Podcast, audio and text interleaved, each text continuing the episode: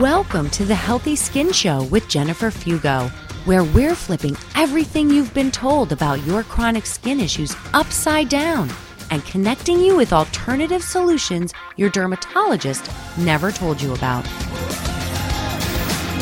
Welcome back to episode number 115 of the Healthy Skin Show. In today's episode, I'm talking all about rashes that appear around your mouth.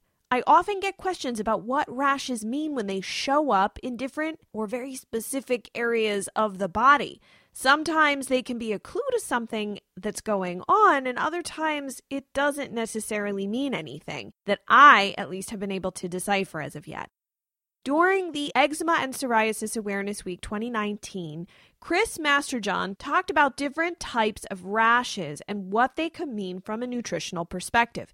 He specifically mentioned rashes around the mouth, and since that interview is only available to those with access to the event, I thought I'd share a bit about what can potentially be going on.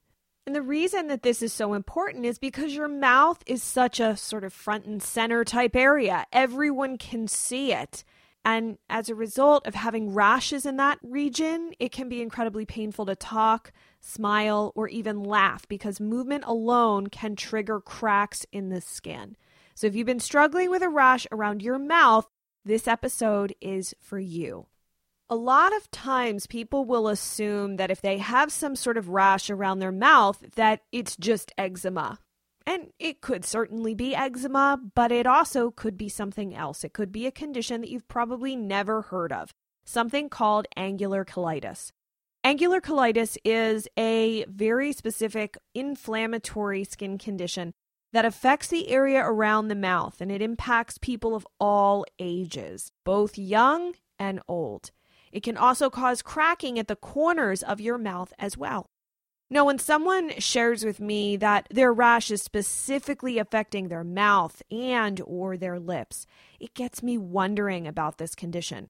The reason is that angular cheilitis can be caused by a number of issues that range from exposure to certain medications and environmental exposures to specific health issues or even deficiencies or excesses, by the way, of certain nutrients. To be entirely transparent, there are other forms of cheilitis that affect the mouth. But for the purposes of simplicity today, I'm just going to talk about this from a more general perspective because I really could have gone on and on about cheilitis and all the different forms, but I wanted to make it simple for you. Now, as a clinical nutritionist, it's my job to look deeper, especially when one potential trigger is possibly nutrient driven. Well, just as I shared in the podcast on geographic tongue, a rash around your mouth could be a sign of something more than just a rash. A couple of years ago, I worked with a woman who suffered from a rash around her mouth, and that's how I came to learn just how painful and frustrating rashes in this area can be. So, I'd like to break down what I know about angular cheilitis and how I look at it from a clinical nutrition perspective. It's my hope that this episode could give you the clues as to what's going on, but obviously, I'm not a doctor. So if you're listening to this and have a rash around your mouth, make an appointment with your dermatologist to see if your rash is potentially more of an eczema or dermatitis issue or if it's actually angular cheilitis. It's always better to know for sure rather than assume, especially because of some of the triggers I'm going to talk about in a few minutes that can cause angular cheilitis.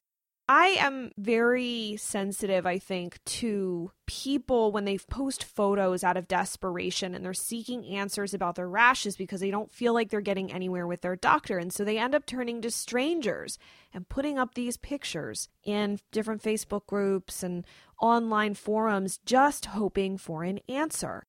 And it makes me so sad, especially after having worked with my previous client and seeing the photos of people with these rashes around their mouth of just begging for help. They think that it is maybe some sort of eczema and the doctor's given them a topical steroid, but they aren't really getting relief. But here's the thing when you think about it, each of us takes for granted not having pain or discomfort moving our mouth, literally the skin around our mouths. It's such a mundane thing, right? To talk, to laugh, to eat, like you just don't think about it. But what happens when that area becomes inflamed or the skin cracks apart or that because you laughed out loud at something that you didn't even think about, you know, because we don't think about when we laugh, it's just a reaction, the skin breaks apart and it really, really hurts. All of a sudden, everything is in pain and it can just bring you to tears. So, to better understand what angular cheilitis is, I wanted to share with you some symptoms. So, it commonly presents itself with cracks or fissures and all sorts of things around the corners of the mouth, but it can also impact your lips as well. And symptoms can include, again, those cracks that may be painful with movement, fissures, redness, oozing, crusting, blisters that can form, erosions, bleeding, swelling, scaling. I mean, this is like a big deal. And there are a number of different pieces to this puzzle that can be to blame. Some are within your control, and others can be side effects of medication or hidden nutrient issues that could be either deficiencies or in excess. Now, one common thread that I was able to find through all this is that saliva sitting on or around the mouth tends to be a large trigger that can then invite in unwanted bugs. And I'll discuss that more in a moment. Don't worry. But lip licking, licking the corners of your mouth, or drooling, all of those add unwanted moisture to this area. And it removes the naturally occurring oils that act as a moisture barrier. So the lips and the skin get increasingly dried out. Also, and I am guilty of this, but biting your lips can also be a trigger. Having certain diseases can make you more prone to developing angular cheilitis as well. They include things like celiac disease, diabetes, inflammatory bowel disease, so like Crohn's, ulcerative colitis, lupus, lichen planus, eating disorders, which can cause trauma to the lips, like in the case of anorexia nervosa or bulimia, Sjogren's, and even eczema. But what's more interesting is that angular cheilitis can sometimes be triggered or exacerbated by infections, right? I was saying like that moisture can draw in or invite in bugs that really shouldn't be hanging out there. A doctor can swab that area and run a culture, and what they want to look for is an overgrowth of candida and or staph aureus. You guys know all about staph. I've talked about that on the show. So here's some interesting stats that I found in one paper that I was reading. Quote, Candida is found in 93% of cases of angular cheilitis, but is described as the sole pathogen in only 20% to 50% of cases. End quote. So that means it's more common to see a combo of bugs triggering this issue. Authors of this particular paper went on to state that, quote, 60% to 75% of angular cheilitis cases are caused by a combination of Candida albicans and Staph aureus. End quote. This is why it's best not to assume that what's impacting your lips is just a rash, especially considering that there's a chance of an infection being present. Now let's shift gears for a moment and look at angular cheilitis from the perspective of nutrition. While most commonly we see angular cheilitis associated with certain nutrient deficiencies, you actually can have one specific nutrient in excess, and that can also trigger angular cheilitis, believe it or not. So let's start with nutritional deficiencies. The most common nutrient deficiencies associated with angular cheilitis include riboflavin, niacin, pantothenic acid, biotin, folate, B12, zinc, iron, and protein intake. If you do happen to have a rash around your mouth, it does not mean that you are potentially deficient in all of these. It could be one or a combo of them. Most of these listed are B vitamins, by the way. And the other thing to point out here is that I mentioned a number of diseases that impact or impair your body's ability to absorb nutrients like celiac disease, Crohn's, and colitis. So you can see that if you don't have a steady influx of these nutrients or your body is impaired in some way from properly absorbing them, that can play a role here.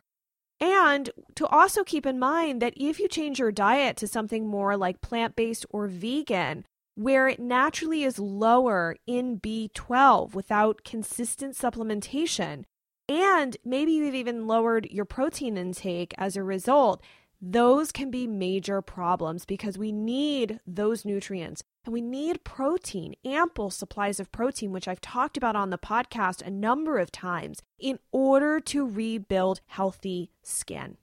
But I also need to mention that sometimes people aren't on a low protein diet, but they're simply just not getting enough protein due to low stomach acid.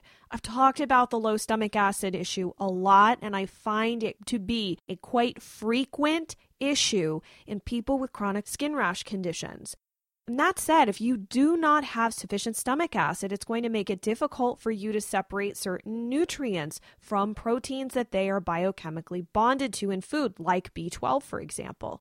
It also makes it difficult for you to break the bonds between iron and other minerals that are also bonded to these proteins. So, having sufficient stomach acid is critical. Now, on the flip side here, taking too much vitamin A can also be a trigger.